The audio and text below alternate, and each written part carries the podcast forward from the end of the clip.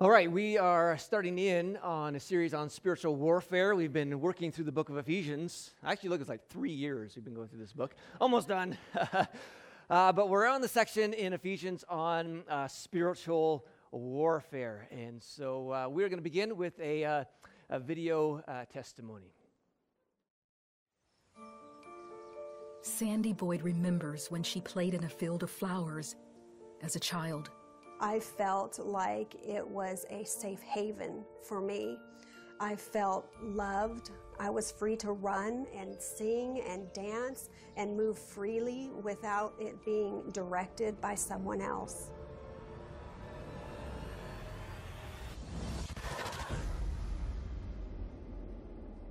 But that field was only in her mind.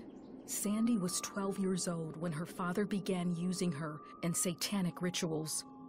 My dad um, became involved in Satanism and gave his life to Satan and used me in my life as a um, sexual sacrifice to Satan.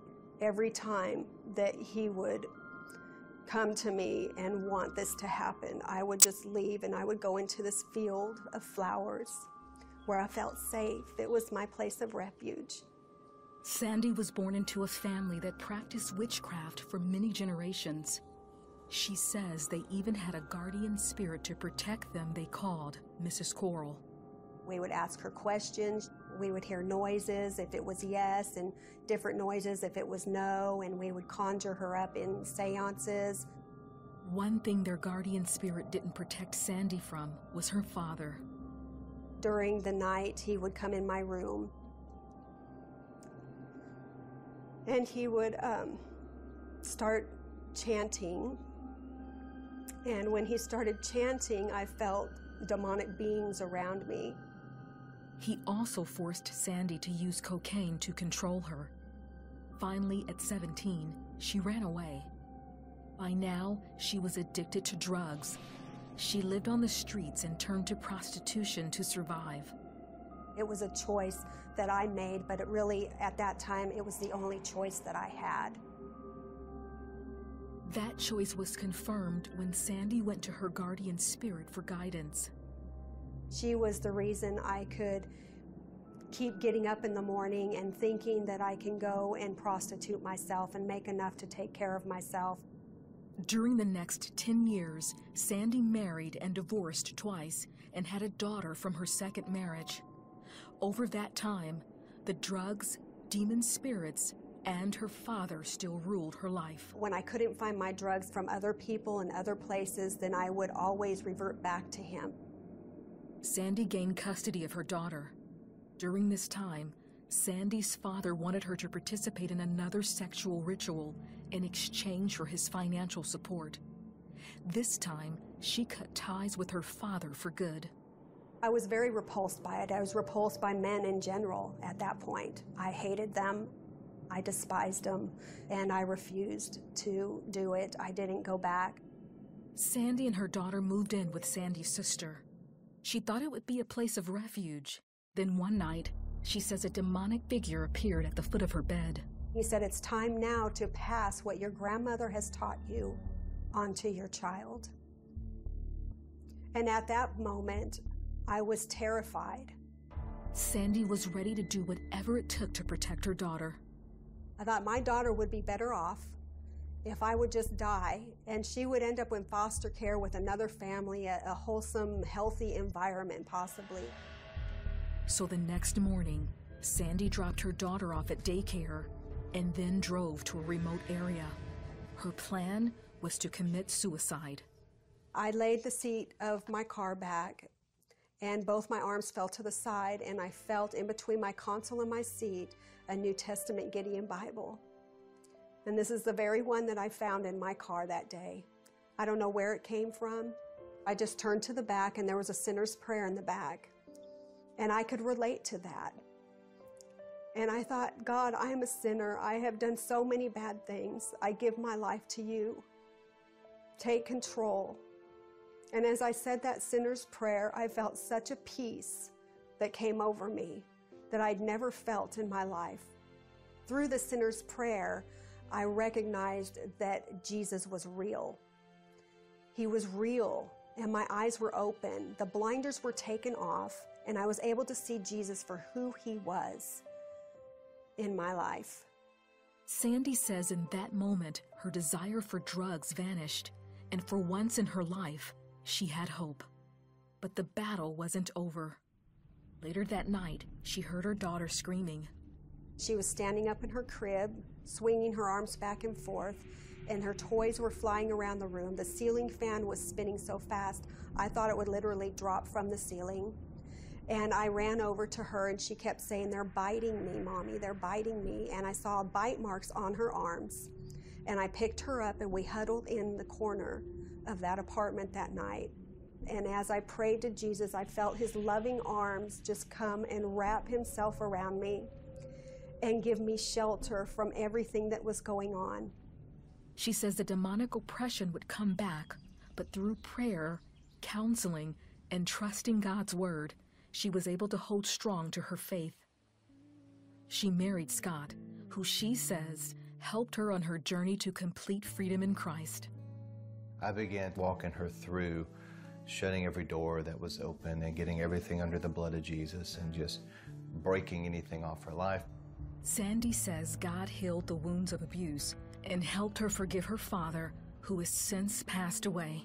The love and compassion comes from the Lord to love the person that hurt me, that caused so much abuse in my life.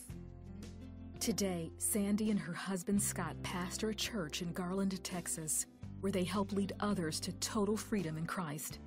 Brianna is their worship leader. When I think about what God did for my mom, she, it's amazing. Because honestly, my life, I don't know where I would be like today, and it makes me want to cry. Walking in freedom now has been the most amazing experience in my life. I am free. I am free to help others that are in bondage. I am free to proclaim Jesus is the Savior and He is the only one that can set us free.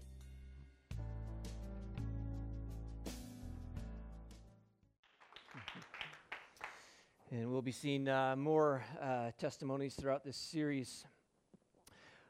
Uh, so, yeah, we will be looking at Ephesians chapter 6, uh, 10 through 12. And uh, let's just pray. Uh, God, we pray for protection, God, as we go through this series. Pray, God, that you give us insight. We pray, God, that you would give us a reminder of our authority in Jesus, God, over the realm of evil and evil spirits. Uh, so, God, may your spirit lead us. In Jesus' name, amen. Amen. There is a whole uh, world of spiritual beings uh, that we don't see with our physical eyes. Uh, there's a story in the Old Testament of. Um, of uh, kind of a picture of this. In 2 Kings 6, it says, When the servant of the man of God, that's uh, Elisha's servant, he was a prophet, got up and went out early the next morning. An army with horses and chariots has surrounded the city. There was this army from the king of Aram who was wanting to come and capture Elisha. This gigantic physical army uh, around. Uh, oh, my Lord, uh, oh no, what shall we do? Uh, the servant asked. Don't be afraid, the prophet answered. Those who are with us are more than those who are with them. I mean, which is kind of weird because just the two of them this huge army uh, ready to attack them. What do you mean there's more, more on our side? And then Elisha prays this prayer. And Elisha prayed, Open his eyes, Lord, so that he may see. Then the Lord opened the servant's eyes, and he looked and saw the hills full of horses and chariots of fire all around Elisha. Uh, he was able to see for a moment into the spiritual world. And there was this vast army of spiritual beings uh, that was there on Elisha's side. And if you read the story, it's kind of interesting what happens, how these spiritual beings came and uh, to their aid. There is a ginormous spiritual world out there uh, that we uh, cannot see. And this is what our text talks about in Ephesians chapter 6. It says, Finally, be strong in the Lord and in his mighty power. We talked about that a couple weeks ago.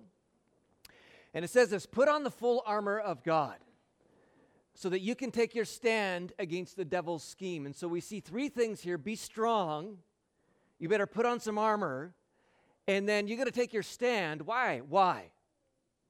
because there is a world full of evil spiritual beings that don't have your best interest in mind. So, what it goes on to say to take your stand against the devil's scheme, so that's one spiritual being. For our struggle is not against flesh and blood, but against the rulers, uh, against the authorities, against the powers of this dark world, and against the spiritual forces of evil in the heavenly realms. That there are spiritual forces of evil spirits uh, who want to create a lot of mess in your lives and in this world. Now, before we get too far into this, we need to talk a little bit, and we've talked about this before. Uh, yeah, that was me when I was a kid, yeah. uh, we need to talk a little bit about recognizing our Western glasses. Because when we begin to talk about the spiritual world and maybe even listening to that testimony of uh, physical manifestations of demons or those kinds of things, sometimes kind of kind of weirds people in the West out. Uh, we in the West tend to put a lot of weight on the natural realm and very little weight on the supernatural realm. Uh, just because we're born in the West is kind of our, our nature. We like to judge things by things we can taste, touch, and feel and examine physically, things that are matter. Things of the supernatural, uh, we don't give a lot of credit to. Uh, we tend to dismiss, we try to explain the way uh, in some sort of natural way. It's kind of the nature of just growing up in the Western world. But the reality is, for a lot of history, and still a lot of cultures today, they will actually invert this. There are a lot of cultures uh, throughout history and today that will actually put the supernatural realm far ahead of the natural realm. And so, for we, when we see an event, uh, say someone uh, says, you know, I've been healed, we will tend to say, look for a natural explanation to that. Where places in the world, they would first of all look to a supernatural explanation. It must have been the spirits, or it must have been something supernatural. We, we see this in the Bible a couple times. Uh, for instance, in Acts chapter 28, this is after Paul and uh, a group of people are shipwrecked. It says, Once safely on shore, we found out that the island was called Malta the islanders showed us unusual kindness. They built a fire and welcomed us all because it was raining and cold.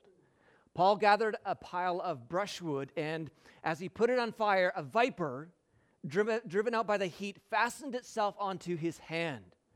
When the islanders saw the snake hanging from his hand, they said to each other, This man must be a murderer, for though he escaped from the sea, the goddess justice has not al- allowed him to live. Notice they're he sees a snake attack this guy, their first explanation is spiritual. Us in the West, our first explanation would be, you're just bugging a snake. It's just, it's just nature. It's just, we would look for a natural answer. These people look for a supernatural answer. And it goes on, but Paul shook the snake off into the fire and suffered no ill effects. The people expected him to swell up or suddenly fall dead, but after waiting a long time and seeing nothing unusual happen to him, they changed their minds and said he was a god. Again, supernatural explanation. We in the West would say, well, it's probably just somebody's escaped pet snake that has no venom or it was old or something. We would look for a natural explanation. We see this in uh, also in the book of Acts. Uh, this is when Peter, when an angel uh, miraculously led Peter out of this prison. Peter knocked on the, the, the outer entrance. This is where people were praying. And a servant named uh, Rhoda came and answered the door. When she recognized Peter's voice, she saw, she was so overjoyed, she ran back without opening it and exclaimed, Peter is at the door. You're out of your mind, they told her. When she kept insisting that it was so, they said, It must be his angel. Peter's actually at the door. Their answer was, That's too crazy. It must be a supernatural answer. We would say, Well, it's Peter. I mean, we're just in the West because we, we would look for a natural explanation. So, uh, Western people look for natural, there are places that look for supernatural explanations. The Bible puts it this way that both of these realms are very real. When things happen, sometimes it's from the natural realm, but often it's also from the supernatural realm. That we, as followers of Jesus who trust God's word, we cannot be people who dismiss the supernatural realm we need to be open in any situation to Perhaps it's a natural explanation, but perhaps it's a supernatural explanation. And we'll talk more next week on how the supernatural realm actually affects the natural realm, but we'll leave that to next week. But we need to make sure that as we go through the series that we're not just like just uh, looking to natural answers because the Bible says both of these things are very, very real. Uh, Rich and uh, Ken said uh, they wrote a book called Empowered Evangelicals. They said this According to most Western evangelicals, reality with the capital R means the reality we can see, touch, and smell.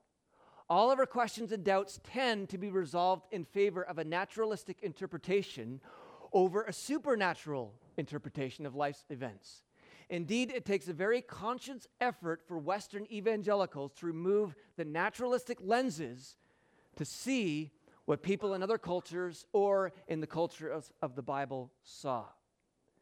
And one of the ways these lenses are often removed for people in Western culture is they've actually had an experience of the supernatural. They've had experience of the demonic, they've had an alien encounter, or they've had manifestations in their house, or they've had some uh, religious encounter or something, some sort of experience, which tends to shake Westerners out of this uh, naturalistic realm. And so uh, we're going to expose ourselves a lot in this series to the supernatural realm. And so today we're going to talk, uh, just kind of give an overview of supernatural beings. And, uh, and if you ever wondered, like, what is some of the weirdest stuff in the Bible? Today you're going to hear some of that, okay? some of the weirdest stuff in the, in the scriptures. The text says this For our struggle is not against flesh and blood, but against the rulers, against the authorities, against the powers of this dark world, against the spiritual forces of evil in the heavenly realms. Paul says here, and this is a shake to our Western reality, he says, Our struggle is not primarily about flesh and blood, but it's about these rulers of evil, spiritual forces around us that are creating trouble in our lives. And usually, when we face difficulty, we often again look for a naturalistic answer. We tend to put away the supernatural, but Paul says, be very careful about doing that. One of the tactics of the enemy is to get you to not think the enemy is real. Uh, they are very real. And you can be sure behind certain things. I mean, say someone is just kind of mean to you at work.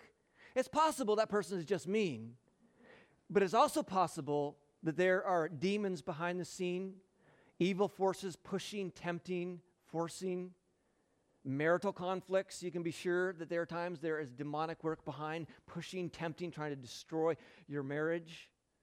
Uh, because John 10 says uh, the job of the evil one is to kill, steal, and destroy. Uh, we are in a war zone, the Bible says. Whether you like it or not, you are in a war. And if you go back to, say, Second World War, if you're in Europe, whether you liked it or not, you were in a war. You were in a war zone.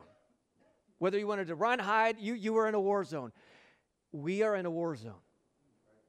Uh, there are spiritual forces that are wanting to destroy you. And this is what it says in 1 Peter Be alert and of sober mind. Your enemy, the devil, prowls around like a roaring lion looking for someone to devour resist him. Now, this is our part. We got to actually actively fight back. And so, if you're not actively fighting back, there's danger in that. The Bible says, resist him, standing firm in the faith. Or Ephesians 6, take your stand against the devil's schemes. Ephesians 6, put on the full armor of God. This is, again, our part. So that when the day of evil comes, you may be able to stand your ground. 2 Corinthians 2 talks about how Satan wants to outwit us. But it also says we shouldn't be unaware of his schemes. And part of this series is to help us be aware of, of how he interacts with this world. And again, John 10 the thief comes only to steal, kill, and destroy. And sometimes to do that, as the Bible said, he will masquerade as an angel of light. Like you saw in that testimony. A, she thought for a while that her spirit guide was a good spirit guide. But suddenly, these evil forces are wanting to kill and to steal and destroy your life and to get you as far from God as possible. We are in a war zone. Now, I want to mention again sometimes when we talk through this stuff, some people get a little freaked out. And they're like, I don't know if we should be talking about this stuff because I don't know, they might be opening doors or this might be scary. that's exactly what the enemy wants you to think. Uh, we have authority, and we're going to talk about this probably in a few weeks, in Christ over evil. Uh, you do not need to be afraid, and it's a good thing for us to learn about these kinds of things because it only helps us defeat the enemy. The more we're aware of how he works, the more power we have in terms of fighting him.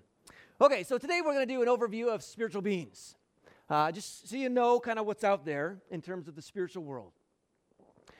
Again, our text says, Take your stand against the devil's scheme. So there we have one spiritual being, the devil uh, Satan, the accuser. We know him throughout the scripture. For our struggle is not against flesh and blood, but against the rulers, against the authorities, against the powers of this dark world, against the spiritual forces, plural, of evil in the heavenly realms. And these words, rulers, authorities, against these powers, is in essence describing different levels of authority of evil spiritual beings. There's not just Satan and there's not just demons, it's actually more complicated than that. So let's, uh, let's begin. Let's begin with God. Uh, and what we're going to look at today, uh, a lot of this stuff may be new for you. Unless you're kind of up on a lot of the modern scholarship in terms of the supernatural, or you're really up on ancient uh, Jewish traditions and writings, some of this will be new for you. God has always existed. Genesis 21. The Lord, the eternal God, Psalm 90 says he is everlasting to everlasting. God has always existed. Uh, he is outside of time, but there's a moment God created time, and in that time began to create. And the very first thing he creates is other spiritual beings. We see this in, in, in Job. That before God created the earth, he created other spiritual beings. In Job 38, this is God speaking to Job. Where were you when I laid the foundations of the earth? Tell me if you have understanding. Who determined its measurements? Surely you know. Or who stretched out the line upon it? On what were its, uh, its bases sunk? Or who laid its cornerstone when the morning stars sang together and all the sons of God shouted for joy? So when God was creating the world, there's all these sons of God who are going, Whoa, that's amazing. This is wonderful. Now, who are these sons of God? Uh, the Hebrew word, sons of God, is the word uh, Beni Elohim, which really just means a divine being with high authority. So uh, God creates these sons of God, these divine beings with high authority. And they're called sons of God because they're part of God's spiritual family. Now, we also are called sons or daughters of the king or sons or daughters of God. We are kind of like his physical family.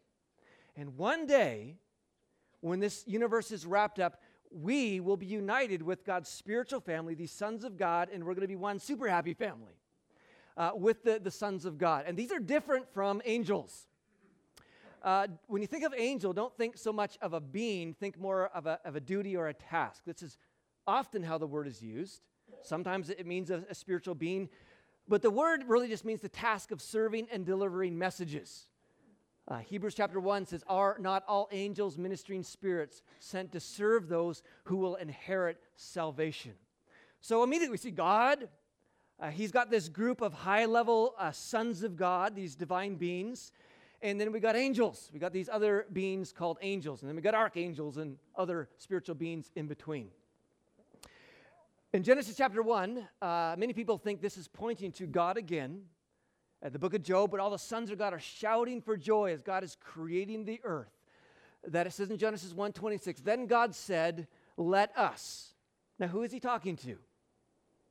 Now some theologians will say that he was talking amongst the Trinity, Father, Son, Holy Spirit.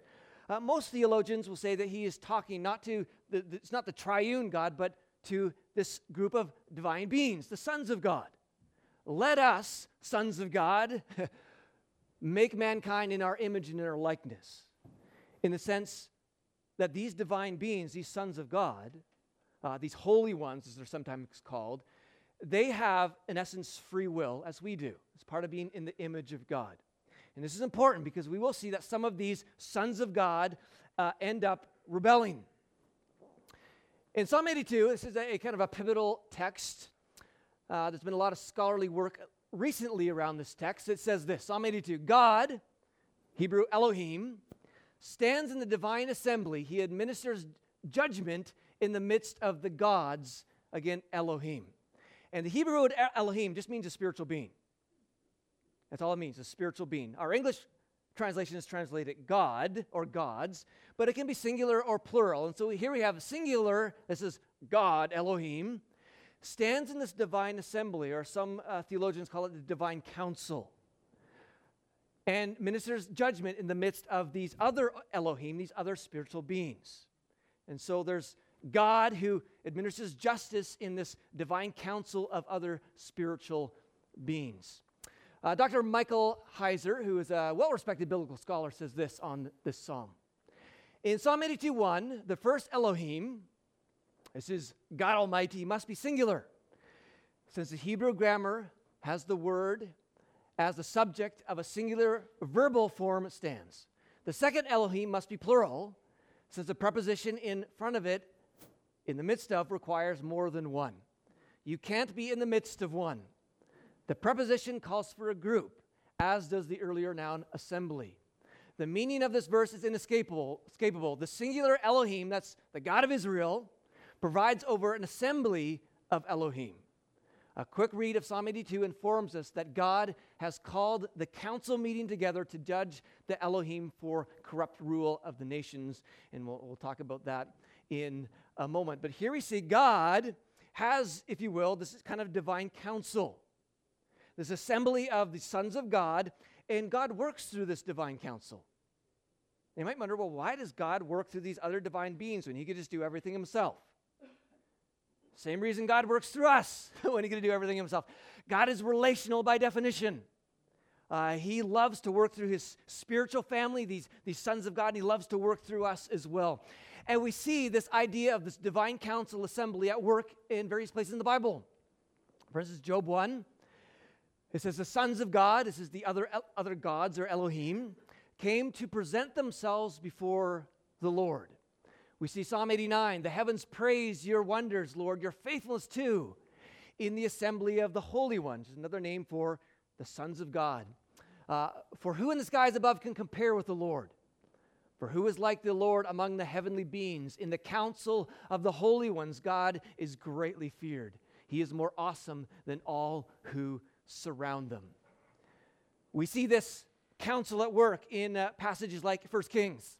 And by the way, this first message it's just going to be just theology, okay? Uh, like the marriage series we did, we started theology and we're going to work more towards application. So uh, next week or in the following weeks, we'll get way more applicable. But here we see the divine council at work God with his divine assembly, this divine council of spiritual beings. There's a prophet speaking. Therefore, hear the word of the Lord. I saw the Lord sitting on his throne with all the multitudes of heaven standing around him on his right and on his left. He, he has this, this spiritual council gathered together. And the Lord says to this council, Who will entice Ahab in attacking Ramoth Gilead and going to his death? So God has a task to do. God loves to work through people, He loves to work through His heavenly beings. So he asks, Hey, we got this job to do. What should we do about it? One suggested this would be one of the Elohim or one of these spiritual beings. One suggested this, the other that. Finally, a spirit came forward, stood before the Lord, and said, I will entice him. By what means? The Lord asked. I will go out and be a deceiving spirit in the mouths of all his prophets, he said. You will succeed in enticing him, said the Lord. Go and do it. And so God just didn't make all these decisions. He's getting input from this divine council, and one suggests this, and, and if ever God's going to do whatever he's going to do. Even if they suggest something wrong, he's like, hey, that's a good plan. Go and do it. And so the divine council at work. We see in Daniel 4 again a picture of this. Uh, this is Nebuchadnezzar's judgment when uh, God humbles him for years until he learns about the power of God. But it says his judgment is by this uh, the, sentence is by the decree of the watchers, and the watchers is the same as the sons of God, this, this divine council members. The decree is by the watchers. This, this council made this decision, uh, the decision by the word of the holy ones, uh, to the end that the living may know uh, that the Most High rules the kingdom of men and gives it to whom he will and sets over it the lowliest of men. And so we see pictures throughout the scriptures of God working through this uh, divine council uh, to carry out his, his will. Now, everything didn't remain good. He's got this divine council of awesome spiritual beings that he works through. Uh, but Job 15 says the heavens are not pure in his sight. There was rebellion. And this is where we begin to get some of these evil spiritual beings. Uh, the heavens are not pure in his sight. Now, when you ask probably most of us, he said, like, where does all the evil in the world come from? Uh, where's all the suffering and pain? Why is life just so messy? Where does this all come from? Uh, most Christians would say, well, Genesis chapter 3, the fall of man. When man fell, it brought sin into the world, and all this corruption happened because of Genesis chapter 3. And that's partly the truth. Do you know if you asked a Jew in the time of Jesus, why is this world so messy? Why is there so much evil and suffering? They would give you three answers.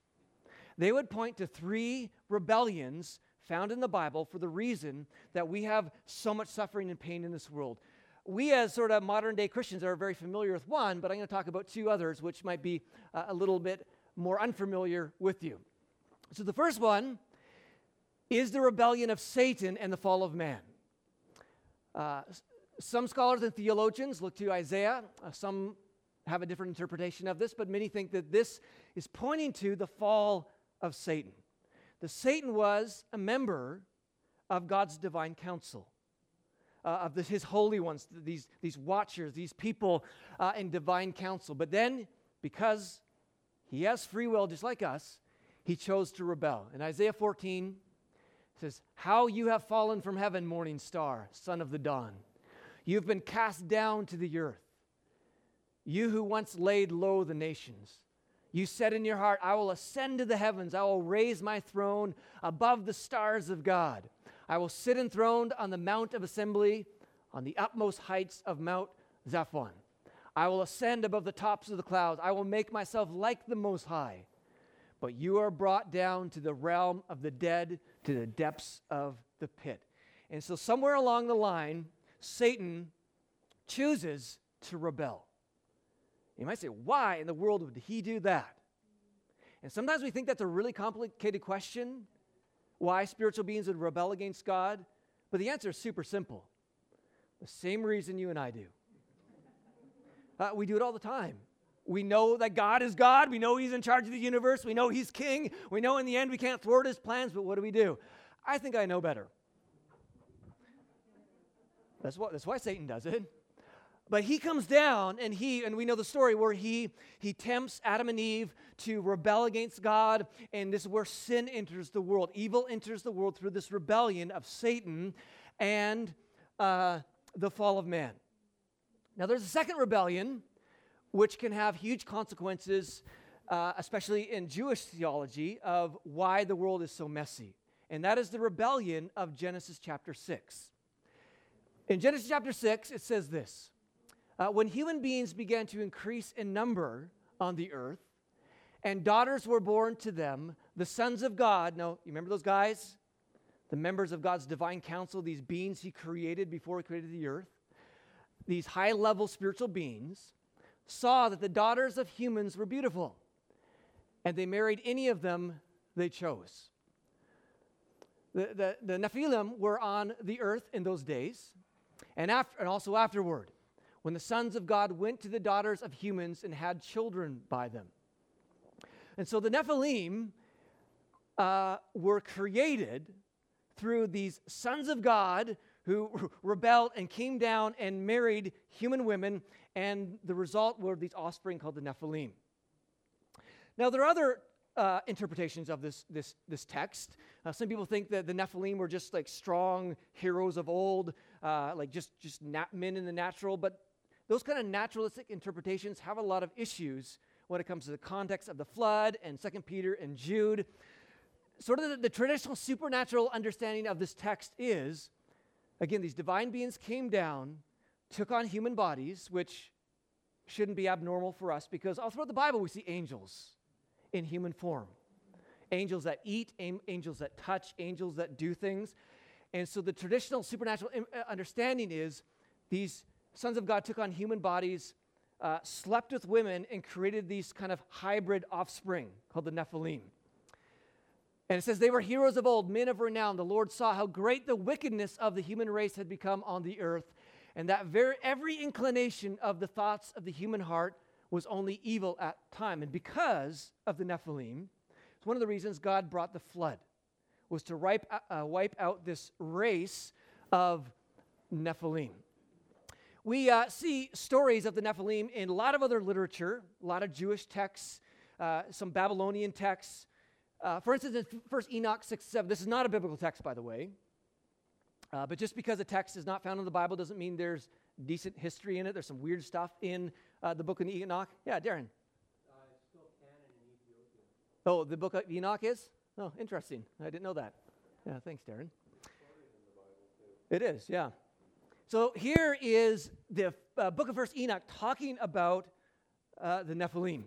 And it came to pass when the sons of men had increased that in those days there were born to them fair and beautiful daughters. And the watchers, remember, this is the sons of God, the sons of heaven saw them and desired them. And they said to one another, Come, let us choose for ourselves wives from the children of men, and let us beget for ourselves children. And Simyaza, who was their leader, said to them, I fear that you may not wish this deed to be done, and that I alone will pay for this great sin. They, they knew that they were going against God. And they all answered him and said, Let us all swear an oath and bind one another with curses. So, not to alter this plan, but to carry out this plan effectively. Then they all swore together and all bound one another with curses to it. And they were in all 200, and they came down on Ardis, which is the summit of Mount Hermon, which is the highest mountain in the area of Israel. And they took wives for themselves, and everyone chose for himself each one. And they began to go into them and were promiscuous with them. And they taught them charms and spells, and they showed them the cutting of roots and trees. And they became pregnant and bore large giants. That's what the word Nephilim actually means. It means uh, giants. And we're not talking about huge creatures. Biblical texts speak seven to nine feet tall, which isn't tall in our day, but tall in those days. And their height was 3,000 cubits, which most people think was a textual error or an exaggeration. These devoured all the toil of men until men were unable to sustain them. And the giants turned against them in order to devour men, and they began to sin against birds and against animals and against reptiles, against fish. And they devoured one another's flesh and drank the blood from it. The earth complained about the lawless one, and the world was changed. And there was great, um, uh, was that word? Impiety. There we go. Thank you. And much fornication. and they went astray, and all their ways became corrupt. And, and we see that this is the reason for the flood. I mean, we're like, what would cause God to want to wipe out this planet? This. Uh, the, these creatures, uh, and they began to affect mankind. And so, in Jewish tradition, part of the problem of this world is the Nephilim. And we see in Jude chapter 1, it speaks about this. Uh, the angels who did not keep their position, these are these angels, these sons of God who came down and intermarried with women. It says, the angels who did not keep their positions of authority but abandoned their proper dwelling, these have been kept in darkness, bound with everlasting chains for judgment on the great day. And 2 Peter, if God did not spare angels when they sinned, but sent them to hell, putting them in chains of darkness to be held for judgment. The only interpretation that makes sense of this is Genesis 6. And those who have other interpreters of Genesis 6 have a really hard time with uh, these texts. And so these angels who sinned, uh, God judged them, and they have been sent to hell, and they are awaiting judgment there. Now, the reason I bring this up is because of the question of where do demons come from? And scholars rescue over the question of where do demons come from? And there are often kind of uh, three answers. One is we have no idea. the second is, and is that uh, demons are fallen angels. And this is kind of the, the typical answer. Uh, sometimes people look to Revelation 12, where it says an enormous red dragon with seven heads and ten horns and seven crowns on its head, talking about the Satan figure its tail swept a third of the stars out of the sky and flung them to earth. And so they would say, This is Satan sweeping a third of the angels down, and these angels become demons. The problem with that, there's a number of problems with it, as scholars will point out. Number one, the context of Genesis 12 is the birth of Jesus, or uh, Revelation 12, not some time way back in history. Clearly, the context is the birth of Jesus. The second issue is this is almost a direct quotation of Daniel 8:10 this idea of flinging down stars. And the interpretation of it is found in Daniel 8:24, which is the perse- persecution of believers. That's the issue with it. Other scholars will say, uh, suggest that, that demons actually come from the disembodied spirits of the Nephilim, is why we talk about this. That the angels who sinned were sent to hell, they're bound for judgment.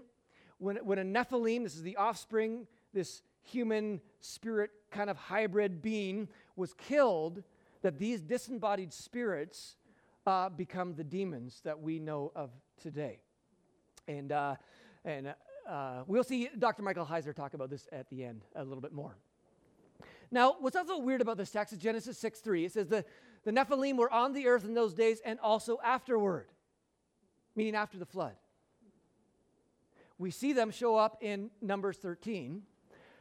It says, They brought the people of Israel a bad report of the land that they had spied out, saying, The land through which we have gone to spy it out, uh, we have gone to spy it out, is a land that devours its inhabitants. And all the people that we saw in it are of great height. And, we, and, and he says this, and there we saw the Nephilim, the sons of Anak, who came from the Nephilim. And we seemed to ourselves like grasshoppers, so we uh, seem to. This is one of the reasons why a lot of people freaked out about going into the land of Canaan, because the Nephilim were there, and we know about those guys. They're big and scary. But they show up after the flood, as it says in Genesis chapter 6. And this is why some scholars think the reason for God saying, you need to conquer the land. Because again, the Nephilim had begun to affect that area, just as in Genesis 6, God sent the flood in the land of Canaan because they began to spread. God sent in the Israelites to clear the land of the Nephilim. Now, rebellion number three. Uh, this is the third rebellion that in Jewish history they would point to for the cause of evil, suffering, pain in this world. There's the fall of Satan, the fall of man. There are the Perhaps the disembodied spirit of the Nephilim, which are demons if they're not fallen angels. Uh, we can't be for sure on that. In Genesis, when we won't read this, is the Tower of Babel. I think we all know the story, uh, maybe from we're kids, where all the, the people of the world are gathered in one place and they begin to build a tower to the heavens. And this becomes a religion to reach uh, the gods of the sky. God comes down, confuses the languages, and, and separates mankind over the earth. Now, what's interesting is in Deuteronomy, speaking about the Tower of Babel, it says this He divided mankind, he fixed the borders of the people according to the numbers of the sons of God. And Dr. Michael Heiser, uh, commenting on this, says this The rest of the nations were placed under the authority of members of Yahweh's divine council. The other nations were assigned to lesser Elohim, spiritual beings, as a judgment from the Most High Yahweh. And so, what some scholars think is after the Babel, they were spread, that this is time when people were rebelling against him. God handed over the other nations to other members of his divine council. God himself says, I'm going to choose a new nation for myself. And he begins to work through the nation of Israel. And he begins to work through the nation of Israel. These other divine beings, some of them who are over other nations become corrupt. And so we get the, the gods of the Old Testament and Yahweh versus the gods and that kind of idea. So back to Psalm 82. God Elohim stands in the divine assembly. He administers judgment in the midst of the gods. And so what many people think are that these gods, as they were handed out to other nations, that some of them began to rebel. And is why we have uh, uh, false gods or other spirits over various nations. And, and in Daniel 10, perhaps we meet one. The prince of the kingdom of Persia withstood me 21 days, but Michael, one of the chief princes, came to help me. And so uh, these spirit beings that seem to be over nations, the, the prince of Persia. And Michael the archangel has to come and battle him before he can help Daniel. And it takes 10 days because, again, there's this vast spiritual, a lot of weird stuff, eh? Uh, going on in the, in the world. This is one of the reasons why Jesus dying on the cross, it says in the Bible that one of the reasons he came was to defeat the work of Satan. And then he gives a great commission that we are to go to Jerusalem, to Samaria, to all the ends of the earth, because God is now, Tower of Babel, the nations were handed out to other Elohim, they became corrupt, and now through Jesus, he is reclaiming territory. And we preach the gospel, reclaiming territory from uh, the enemy. And so back to Ephesians chapter 6. And so finally, be strong in the Lord and in his mighty power. Put on the full armor of God so that you can take your stand against the devil's scheme. It's talking about Satan. But our struggle is not against flesh and blood, but against the rulers, against the authorities, against the powers of this dark world, against the spiritual forces of evil in the heavenly realms. In other words, again, the spiritual world is much more complicated than just angels and demons. And uh, let me just back up here. If this has intrigued you, or like, where is Jesse getting this stuff? That's the weirdest stuff I've ever heard. Uh, I highly recommend this, this book. Uh, Dr. Michael Heiser is the scholar over Logos Bible software used by pretty much most scholars and theologians. Brilliant scholar, done a lot of work in this area. And, uh, and you can pick up this book called The Unseen Realm. And he talks in a lot more detail about all of this stuff that we just covered today. And I just want to close with about a five minute clip Dr. Michael Heiser talking about some of the things that we talked about. Then I'll come back and, and we'll be done.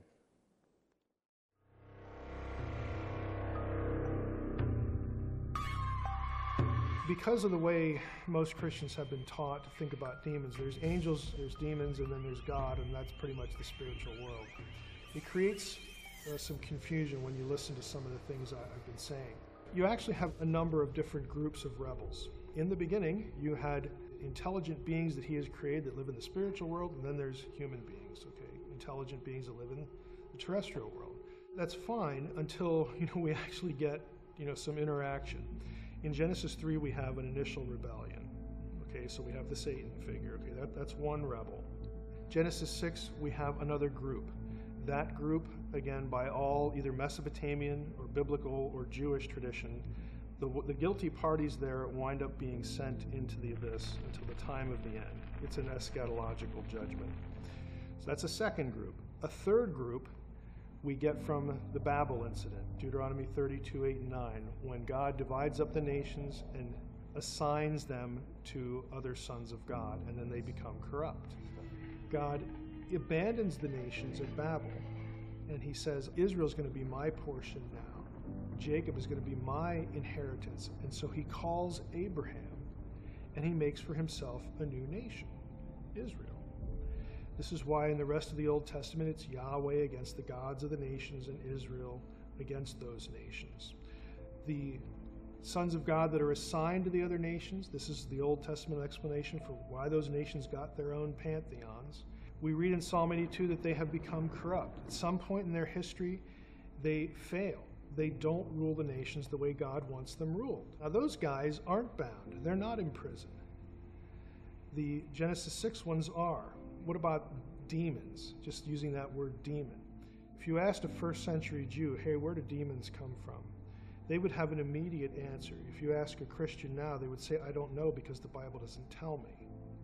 It's actually not the case.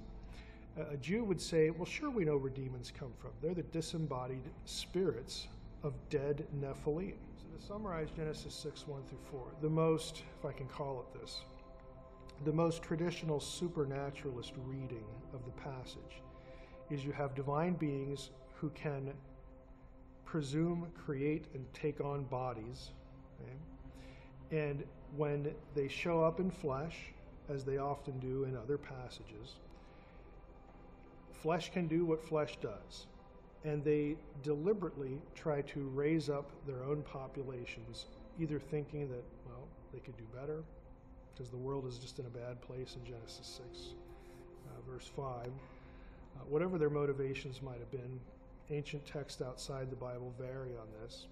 But they're the ones who produce the Nephilim, who are these giants. Now, in the biblical story, it's this act, it's this incident that is the explanation for the giant clans that try to wipe out Israel later. In the book of Numbers 13:33, Moses and Joshua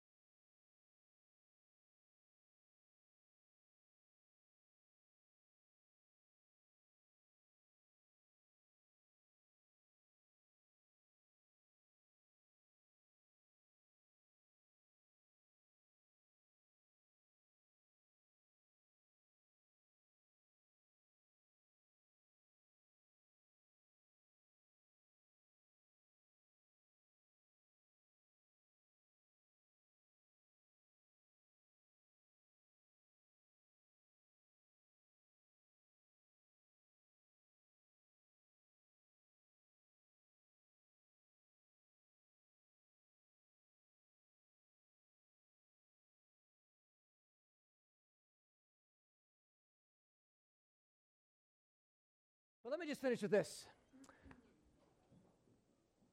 We have authority over these evil beings. And so uh, don't leave from here like, oh, evil beings. Uh, we have authority in Christ. Uh, submit yourselves then to God. This is a conditional promise. Submit yourselves to God. Resist the devil, and he will flee from you. Philippians 1 says, Don't be intimidated in any way by your enemies, whether physical enemies or spiritual enemies. Don't be intimidated by them. This will be a sign to them that they are going to be destroyed, but that you are going to be safe.